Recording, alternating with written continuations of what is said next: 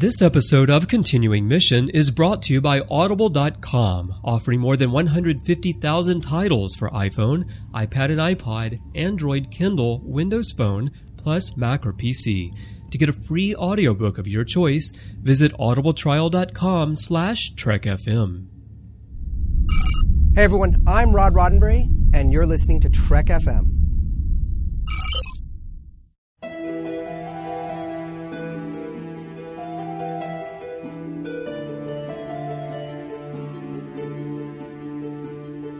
Welcome, everyone, to another episode of Continuing Mission, our look at the ways in which fans are keeping Star Trek alive. I'm your host, Christopher Jones. The primary focus of this show is on fan series and films, and today we're going to learn about one such project set in the original series time period. Starship Valiant is the personal story of one man dealing with death and turmoil after events led him to assume command of the USS Valiant. Written by Michael L. King, who also plays the story's lead, Commander Jackson K. Bishop, Starship Valiant goes where great Star Trek so often does into the souls of its characters. And today, I'm joined by Michael to learn more about Valiant, the origins of the story, and how the first episode, Legacy, was put together. Michael, welcome to Continuing Mission. Thanks for taking some time out of your busy schedule this week to talk to me about Valiant. My pleasure, Chris.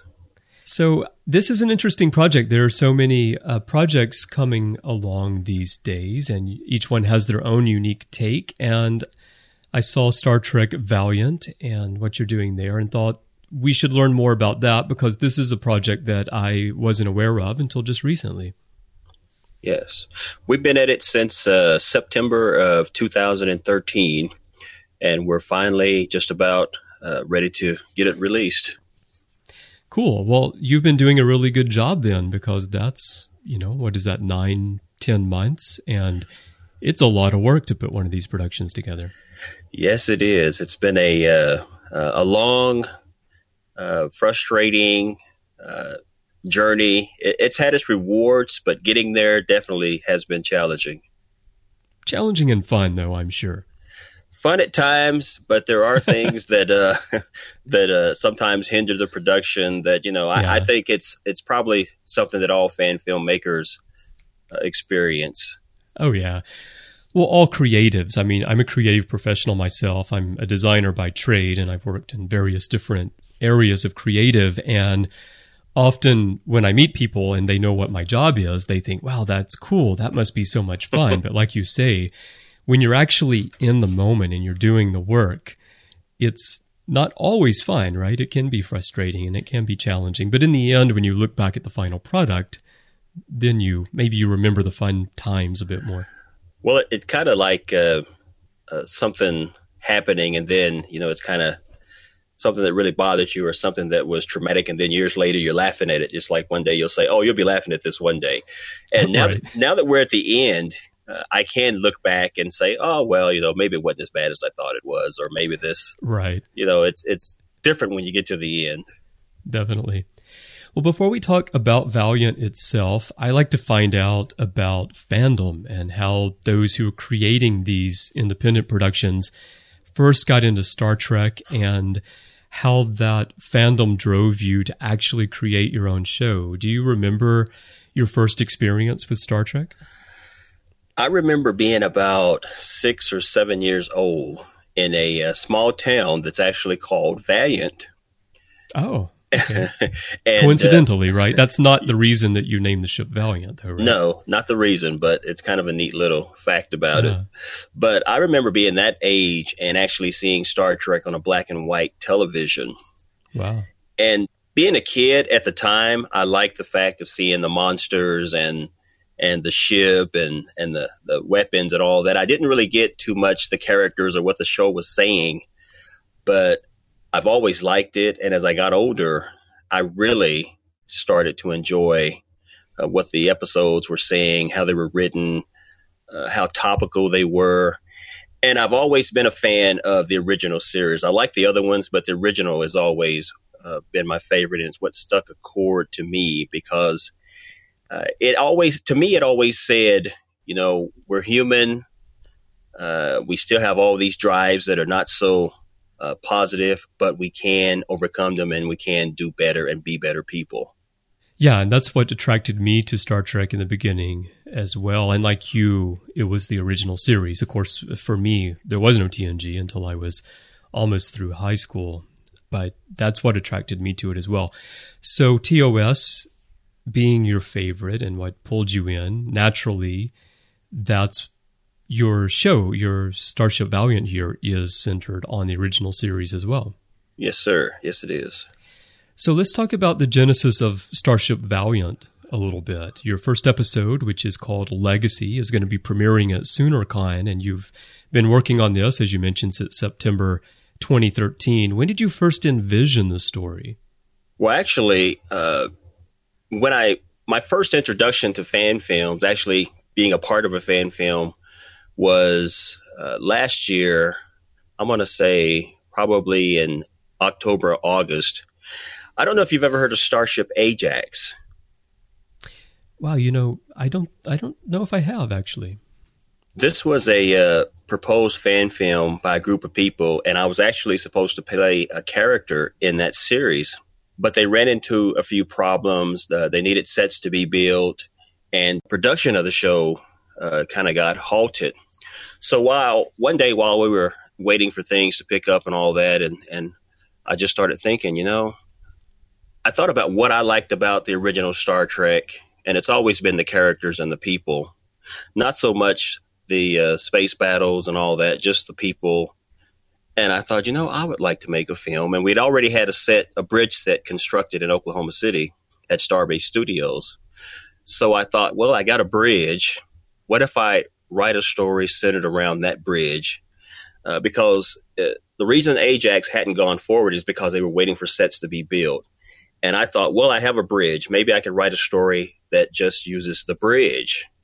And that's pretty much how Starship Valiant got started. And one of the things that that kind of drew me to the series and what I wanted to say about Star Trek is that I'd watched quite a few fan films, and what I noticed was that uh, not all of them, but many of them didn't have really uh, defined characters. Yeah. I, I, thought a lot of them focused more on action and and phaser fights, ship battles, mm-hmm. and I wanted to tell a small story about people. Uh, I just felt like let's let's talk about the people. Let's give the people a personality. Let's create a three dimensional character. So that's what really uh, was my motivation to create a Star Trek film that has those things, ships and, and phasers and all that, but I wanted the people to be first. So originally, Starship Valiant Legacy wasn't a story that was supposed to be first. I'd actually written another story called Desperation that if we had a film that first would have started right smack in the middle with a crew, a captain, and all this stuff. And I thought, you know, I want to introduce these people. So I thought about a story where we have this little vignette, a small story where we introduce the captain and the first officer and we give the captain a little bit of backstory, show what he's gone through, show what he's like, and that became legacy. And I thought of the story in about a couple of hours, and I wanted it to be a personal story. I wanted it to be something different that you didn't normally see in fan films. I wanted it to be completely character driven. Uh, it's a story that uh, it's a personal story for me. It's a story that says yeah, we're in the 23rd century, but at the same time, we're still people. We still have problems that people have today. Because if you really think about it, my take on it is that, you know, we can go as far as we want in the future, but we're still going to be human beings. And I wanted to explore just being human. That's what I like about Deep Space Nine, for example, and even Enterprise to some extent as well, is there is that more focus, like you say, that even though we're in the future, we're still going to be people and we're still going to be human. Well, you know, Chris, uh, Valiant, uh, you know, fan films, a lot of fan films don't have a lot of money. And, and we're a fan film that didn't have a lot of money. That was something that I realized from the very beginning. Uh, but we did have Starbase Studios. We did have a fully operational bridge set. And I thought that, you know, I'm not going to be better than, say, Phase 2 or Star Trek Continues or a lot of the other fan series out there. I I thought, you know, my motto is if you can't beat them, you just do the best you can. Mm-hmm. And I thought, you know, what we do have a lot of is a story. We can tell a good story.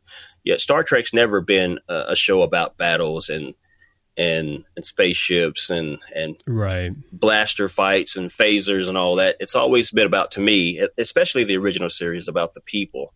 And I thought that you know we can tell a good story about the people because no matter if you have all that stuff, if you don't have interesting characters, you really don't have much of anything. Exactly. Let me ask you you mentioned Starbase Studios a couple of times, and you have the bridge set there. And I've seen photos where you actually have Alec Peters, who's doing Axanar, coming yes. on to, to look around the bridge as well. Tell everyone a little bit about what Starbase Studios is and this bridge set. Well, Starbase Studios inherited the bridge, a partial part of the bridge from Starship Exeter when they wrapped their episode. They were Josh and Jim were gracious enough to actually give them the set and then they built around what they had and made it a fully operational bridge set. And you know the the the studio is uh, CEO'd by Scott Johnson and Richard Wells, and it's one of the few studios that you know it's made by fans for the fans. Anyone can come in and make their own fan film. Okay. Uh, you know, they don't charge any money. Uh, you know, you could be gracious enough to donate for you know things like electricity, utilities. But you know the studio's open to everybody. I, have seen so many people come into that studio, and it's like you know living a dream. You, you should see the look on their faces. And. And I mean, and and even me, I've been there many, many times, and it's like every time I go, it's it's just kind of like a magical place. But Starbase Studio is is uh, there for fans, and their motto is "Let's make some Star Trek." And uh, it's uh, uh th- these two guys are just always helpful. They work to uh, make sure you get your film done. Any way you need help, if they can help you, they'll help you. I, I got to give them credit for that because they've, you know, I couldn't have done it without them.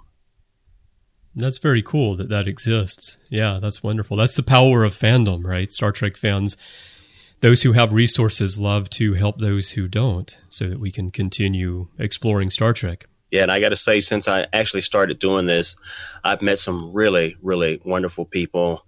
Uh, not only just fans and the public in general, but some really nice fan filmmakers who are more than mm-hmm. happy to mm-hmm. give advice and and tell you a way that you know you should get past this problem and that problem. And I've also got to give a lot of credit to uh, the people of Starship Ajax, which is another fan film in the works. We couldn't have done it without them because before we got started, they'd actually had uniforms and okay. and props and all this, and they were so mm-hmm. gracious to allow us to use uniforms.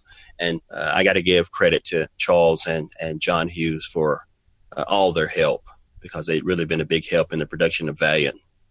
Yeah, that's great. And you need all the help you can get when you're you're putting together something as big as this. Well, talk about the story just a little bit more. Now, you told me a bit about you know the basic premise of it. Valiant is set during the fourth season of TOS. And besides telling that character story, is there anything else that you can you can tell us about the the, the wrappings of, of the character story and what your goals are?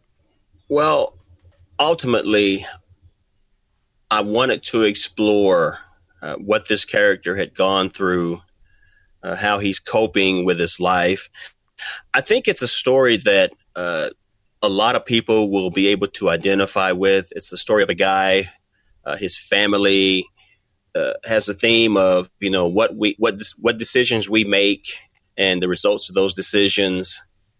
Uh, it, it's it's about as personable a story about a character as you can get, and and and ultimately it's an introduction to what I hope will become a web series with more episodes.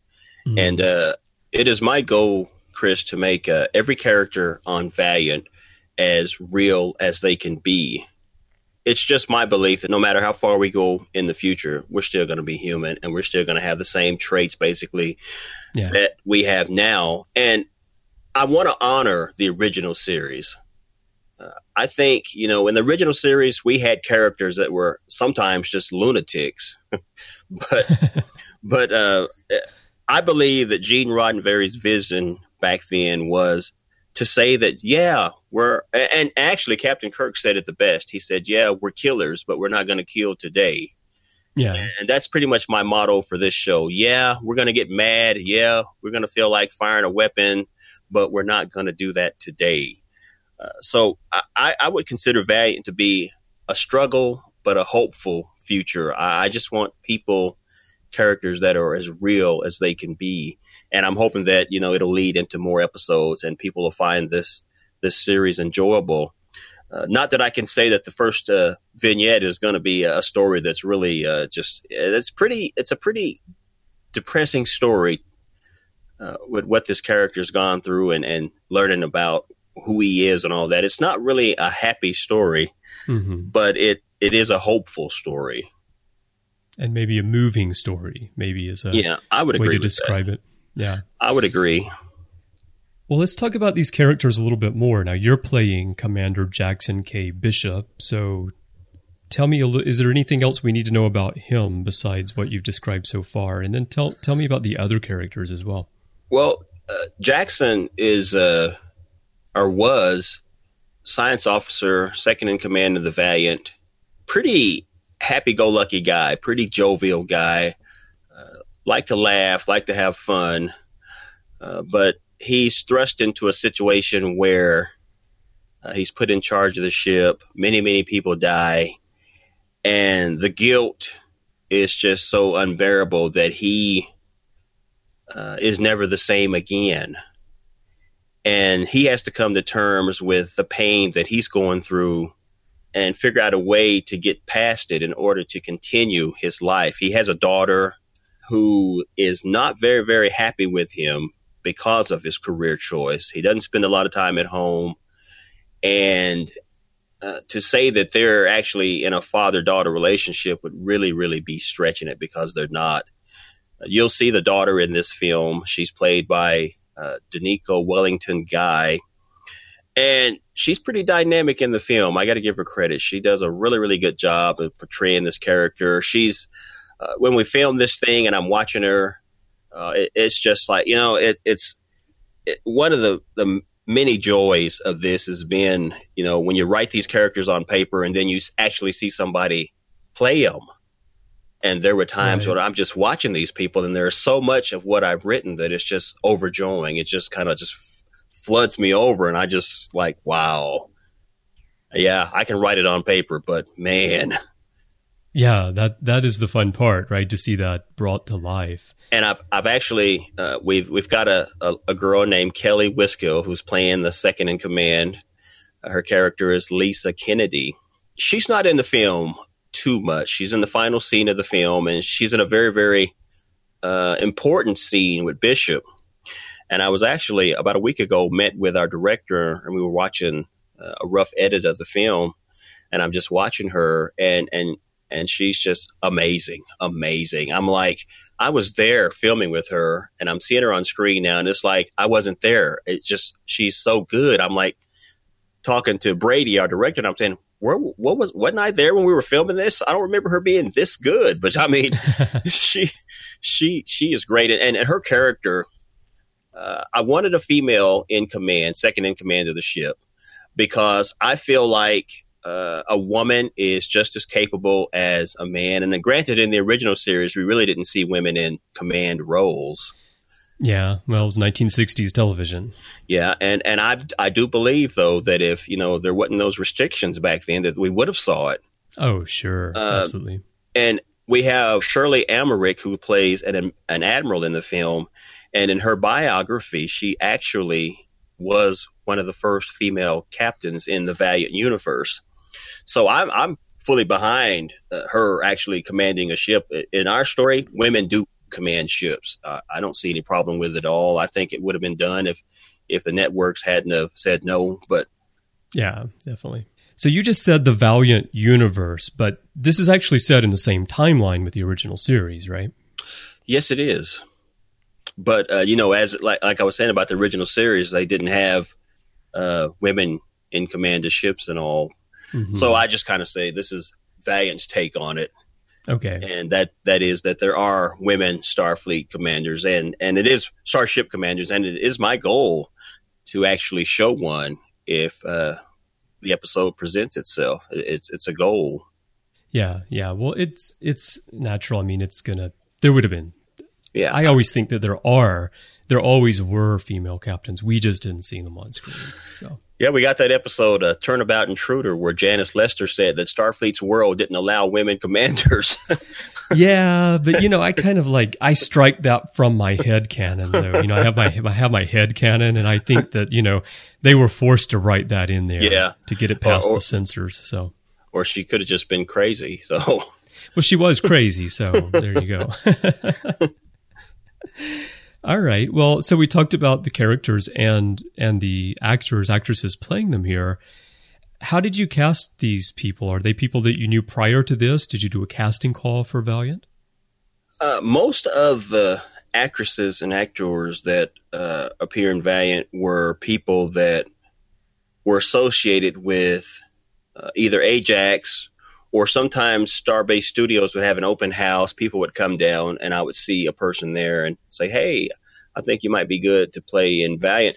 It's like uh, Shirley Amherst, who plays Admiral Parker. She had been long associated with Star Starship Ajax, and a matter of fact, she was actually uh, the script supervisor for Ajax. And I just looked at her one day and I said, you know, we need an admiral character, an older character, more mature. I think Shirley would be great for that. So that's how she got the role, you know, and, and she was great in that part. Let's see. We have Danico, who is actually my stepdaughter. Okay. Uh, and we well, have, that works really well for the dynamic between Commander Bishop and his daughter. Then, yeah, we can definitely play off of each other real well, and I think you'll see yeah. that when we're together. Uh, now, the interesting thing about the whole thing is that the character of Lisa Kennedy, we actually, uh, Kelly is the third actress to actually play that part. This was one of the hardest roles to actually get cast and, and actually get the scene completed. Like I said, we went through three actresses. Were you do you're trying to go for like a Z all kind of thing there, where you have three different actresses uh, in not, the same role? not not exactly. not intentionally, right? I had known very early on that I wanted this character to not only be introduced, but to play a part in uh, all the next episodes after that. And, uh, you know, a lot of fan films you watch and the characters change. And, you know, it's not the fault of the fan films, but, you know, just some people just aren't available to go on to another episode. You know, most of the time they're just volunteers, they, they have life and kids and family and all that. But I wanted to use the same character. So uh, the first actress we got, uh,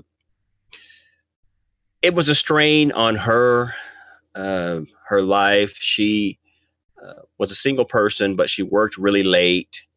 And uh, it came to a point where we had actually filmed her scene, but we needed to do some pickup shots to complete it, and she just wasn't available. So then we went to another actress, and uh, we just uh, we couldn't work around her schedule at all, and and our schedules didn't meet. Uh, we tried a couple of times, and it was just uh, really chaotic and frustrating.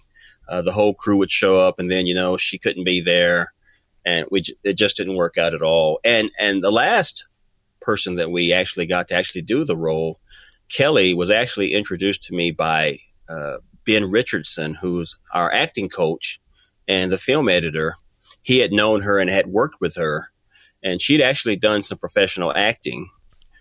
And she, by far, was the best choice. Uh, I think that, uh, you know, where I might be, uh, where I might have gotten a little frustrated with the whole thing, saying, oh man, we're not going to get this done. We're falling behind. Uh, I see now that actually having Kelly play the role and how she played the role, and just she's perfect. Uh, she's the best choice uh, because she's just wonderful. Great. So there are many paths to casting these shows, aren't there? Yeah, there is, and it, it, it's you know when you have people that are are working for you on a volunteer basis, yeah. you know you can only uh, expect so much. You can only ask so much. Yeah, right. Uh, b- because you know most of the people on the film have families. They have you know you have to you have to balance your time with your significant other, with your kids. Uh, and it, it's difficult. Well, it's very uh, difficult. I mean, people they want to put they want to give you all that time, right? But there are just too many demands on your daily life. So yeah. you know, sometimes, you know, it, it, reminds me of Star Trek 2 when Khan said time's a luxury that you don't have. And, and sometimes time is one of the most difficult things to actually share. Uh, yeah. Because, you know, uh, you, when you work 40 hours a week alone and then you spend uh, four, five, nine hours filming, you know, that's, that's takes its toll. Definitely.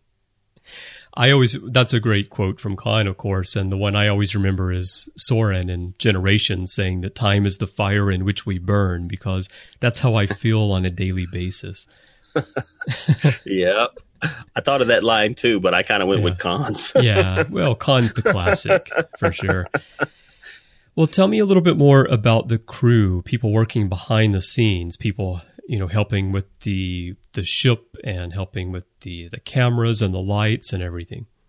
You know, I, I could not have asked for better people helping me out on this film than what I have. I have the I can't give them praise enough. Uh, that's why you know every time, every chance I get, thank you guys. I appreciate this. I couldn't do this without you. You guys are the best. You know, Brady Foster is our director and I met him actually uh, at Starbase Studios.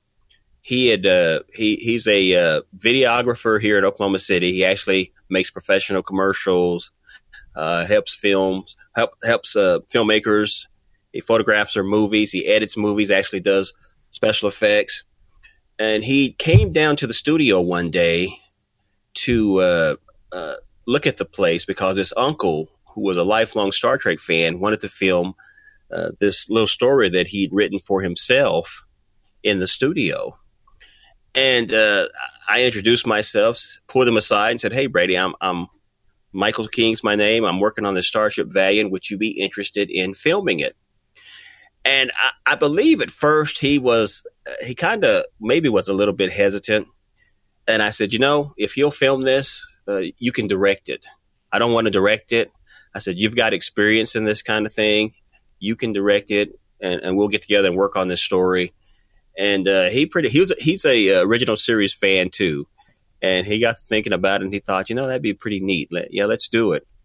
And he had already known Ben Richardson. He'd worked uh, with Ben on film and, uh, he, he suggested, he said, Hey, uh, so that we can make Valiant the best it can be, do you mind if I bring an acting coach to our script readings? And I said, no, that's great. Sure. So I met Ben and, and, uh, what I like about these guys, other than them being professionals, they always strive for the best. Uh, they always demand the best. There's times when you know I I've come a long way since I started working on this film. I've learned a lot from them, and as far as acting goes, uh, other than Kelly, none of us had really done any of this.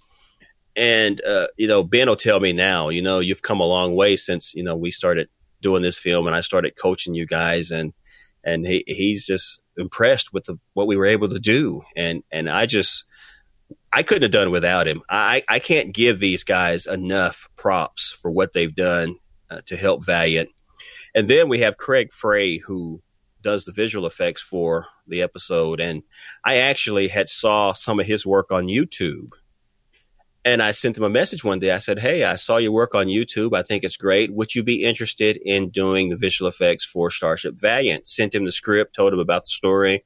It won't require too many visual effects for this first episode, but I really would appreciate it if you would do it. And he agreed. And I mean, you know, the, these guys, these guys are so uh, giving.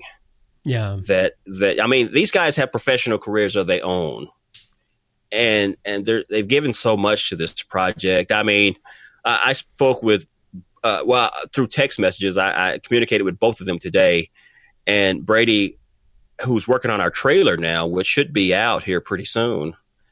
Uh, was kind of a little bit disappointed because uh, he had a hard drive failure and he lost what he'd done on the trailer and he had to start from scratch. Mm, yeah. And and Ben, who who actually has edited the entire film, sent me a clip. He's doing some color correction, uh, and I, I got to tell you, Chris, it, it it's just you know this is this is how I feel. Here I am with an idea to make a Star Trek of my own, and I got these three guys helping me. You know, the, basically they're making my dream come true. Yeah. How can how can you thank somebody for that? You know. Well, yeah, yeah. It's it's I, it's I, hard to express the thanks enough, right? But that's what is so wonderful about fandom. People just come together like that. I tell these guys, you know, I'm so appreciative for what you do, but in the end, I feel like it's not enough. right. I, I, really, you know, these guys are just great. I, I could not have asked for uh, more faithful, dedicated, professional people to help me with this thing, and they've done. They've went above and beyond the Call of Duty. They're just just great, just great people. Well, that is awesome. Well, we're looking forward to seeing the film, as I mentioned up front. It's, um, or I guess I should say episode, maybe because you said you want this, you you picture this as becoming a series uh, as you we, go along. We, anyway, we've already actually written the second episode, and the interesting thing about the third episode is that I don't know if you're aware of a series called uh, Drifter Lonesome Highway. I know the names, yeah. It's a web series uh, put out, created by Jason Brazier and directed by him. Uh, it's won numerous awards, and he actually he and I communicated, and he actually wrote a draft for the third story, okay. and uh, wants to direct it. So you know we've already got three stories written, and the fourth is already uh, conceived but not written. So you know, we're it's just a matter of uh, you know resources and and coming together and doing this thing. Mm-hmm. And it's it's been a learning experience for all of us, you know. Uh, and I, I've spoke to Brady about this too. I said, you know, the second episode, it's going to be a much bigger episode. You know, the bridge is going to be full of people. Uh, we're really going to have to plan this to where we can take advantage of every moment. I said, you know, with this bridge being full of people, we've got to get this done while they're all here. And he said, yeah, uh, it, it's really going to take some some thought. We're really going to have to get into it and plan for the best. So it, it's definitely uh, intimidating, but we're looking forward to it. And when you say full of people, you don't mean like the mark of Gideon full of people. no, in in this first episode, uh, Valiant's in space dock. Um, so basically, the ship is pretty empty, other than technicians repairing things, and it's almost completed. So you'll see Bishop go to the ship and uh, it's kind of traumatic for him because the last time he was there, all these people died. And so you kind of just, it's, the film is going to show his reaction to coming back and then he'll see a couple of people there he knows. So we don't actually have a full bridge crew on film in this uh, introduction episode. But in the second one, I mean, every station is going to be manned. Well, that that will be very. it's going to be interesting to see how it differs between the first and the second and third episodes for sure. Well, you know, there's one thing that I, I didn't mention, and that's that we agreed early on that uh, we're not going to use any aliens from the show that have already uh, okay. been created. Uh-huh. We wanted, I mean, uh, seek out new life and new civilizations. I, I, wanted to use that mantra to explore things that we didn't see in Star Trek. So, you know, on Valiant, you're not going to see Klingons or Romulans or or Tellarites or any established aliens. Uh, everything will be new.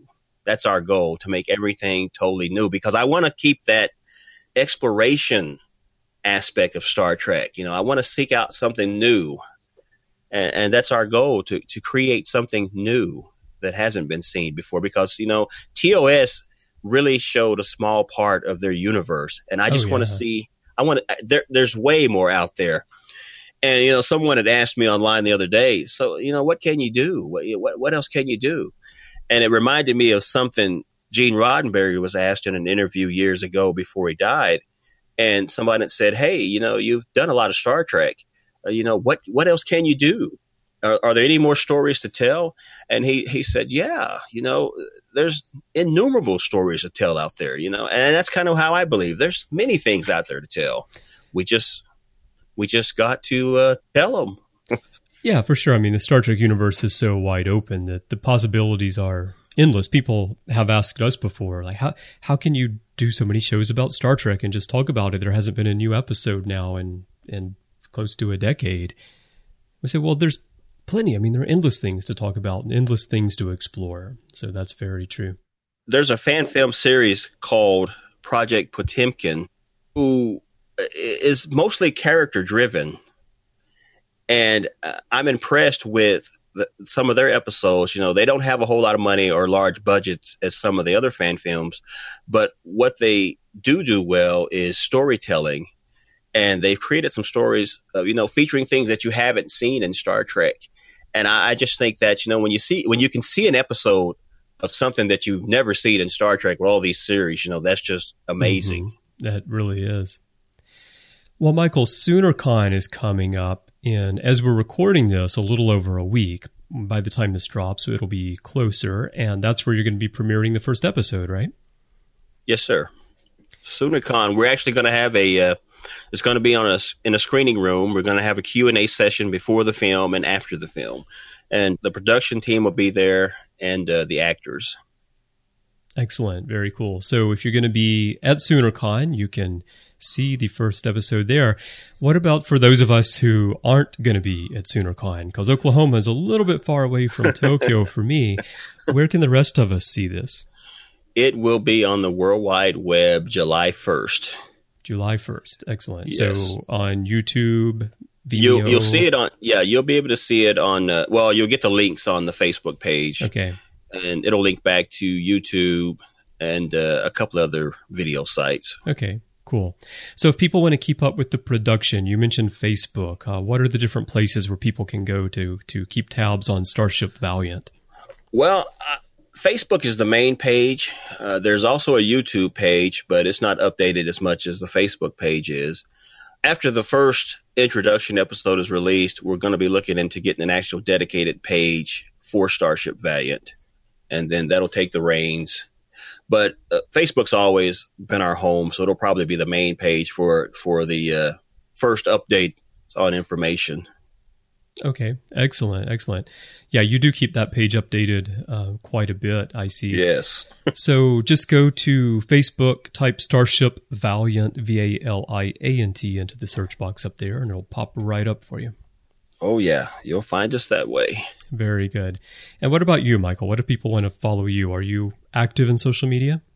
Quite a bit. Um, usually, you know, it's my goal, you know, to uh, be as accessible as possible. I like talking to people. I like uh, sending messages to people. You know, someone will tap in and send me. Uh, a matter of fact, I've even uh, taken a couple of stories from people that have submitted stories. Uh, it, it's just, uh, you know, I've had people tell me uh, out of state, you know, oh wait, wow, I'm going to come to Oklahoma on June 27th and see this. You know, it, that is so humbling to know that something uh, that's created by a few few guys can you know pique people's attention enough to want to get in the car, spend your money, and drive all the way down here just to watch it. And and that's just uh, it's just amazing, and it's, it's so humbling. Fans can be uh, some of the most purest forms of of uh, love you can ever get. Yeah, and, and definitely.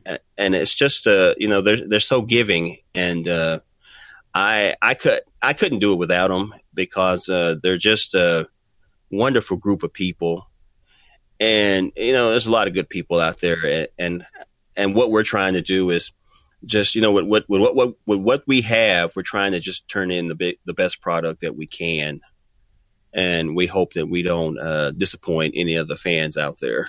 Well, I'm looking forward to seeing it. So, Michael, thanks again for taking some time out tonight to talk to us. No problem whatsoever. I sure appreciate you having me on.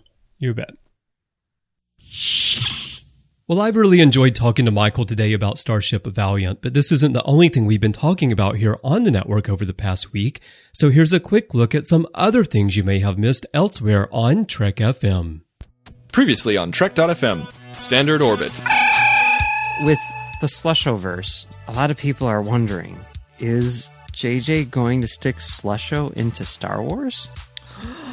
Earl Grey. It's like Leroy Jenkins. You know, he comes running in. Sir, there's another starship entering the zone. It's the Enterprise.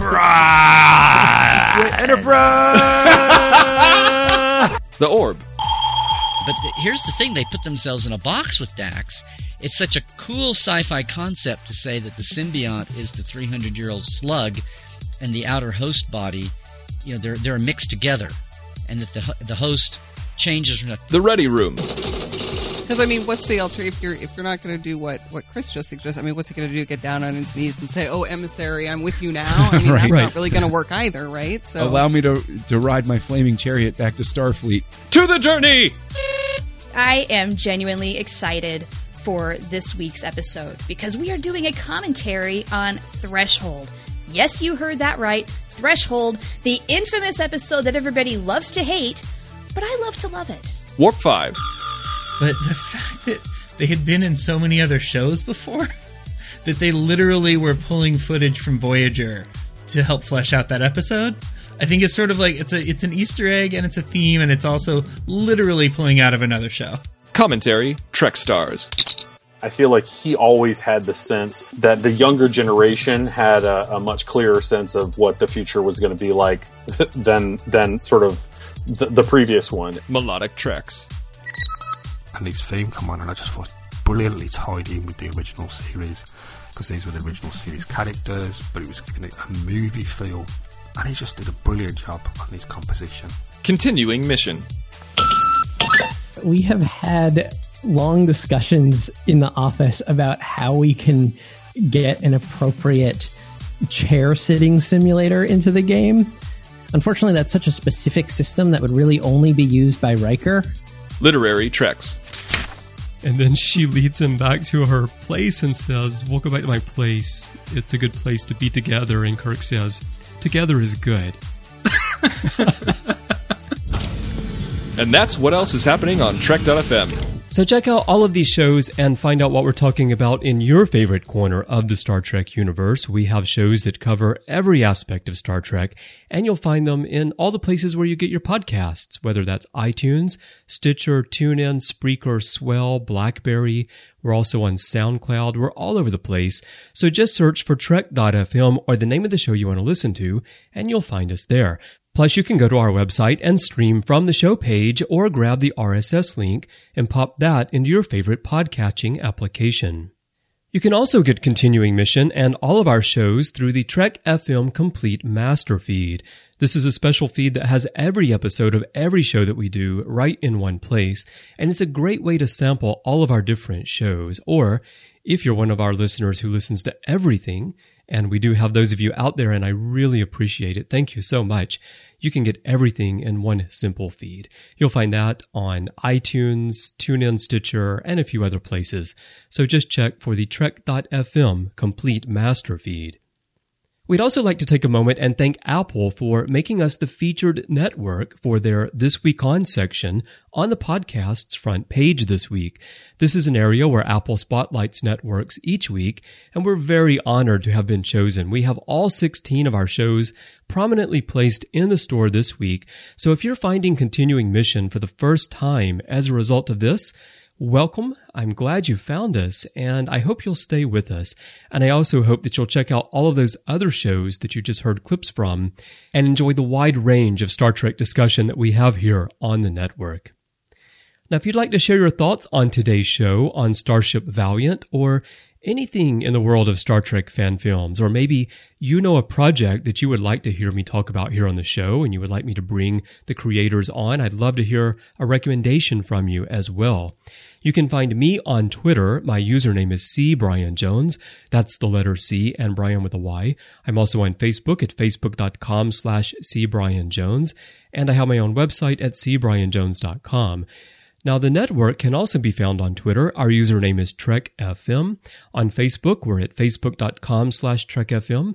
We have a community on Google Plus. Just search G Plus Communities and you'll find us. We also have forums at trek.fm slash forums, and we just launched new forums, by the way. We have a very nice, very modern platform, and we would love for you to come join in the discussion there.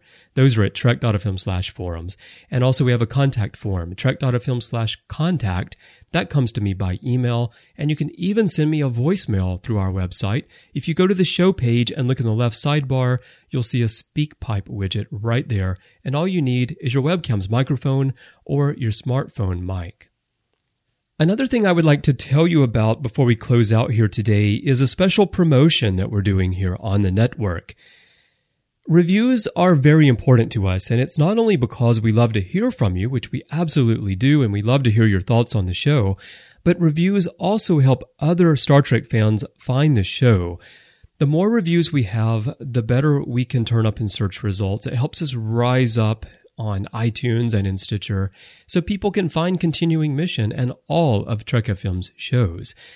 Now, we know that many of you would like to review us, but generally you're listening to podcasts when you're driving a car or you're at the office working or you're jogging or washing dishes or, or whatever you're doing and you don't have a keyboard handy.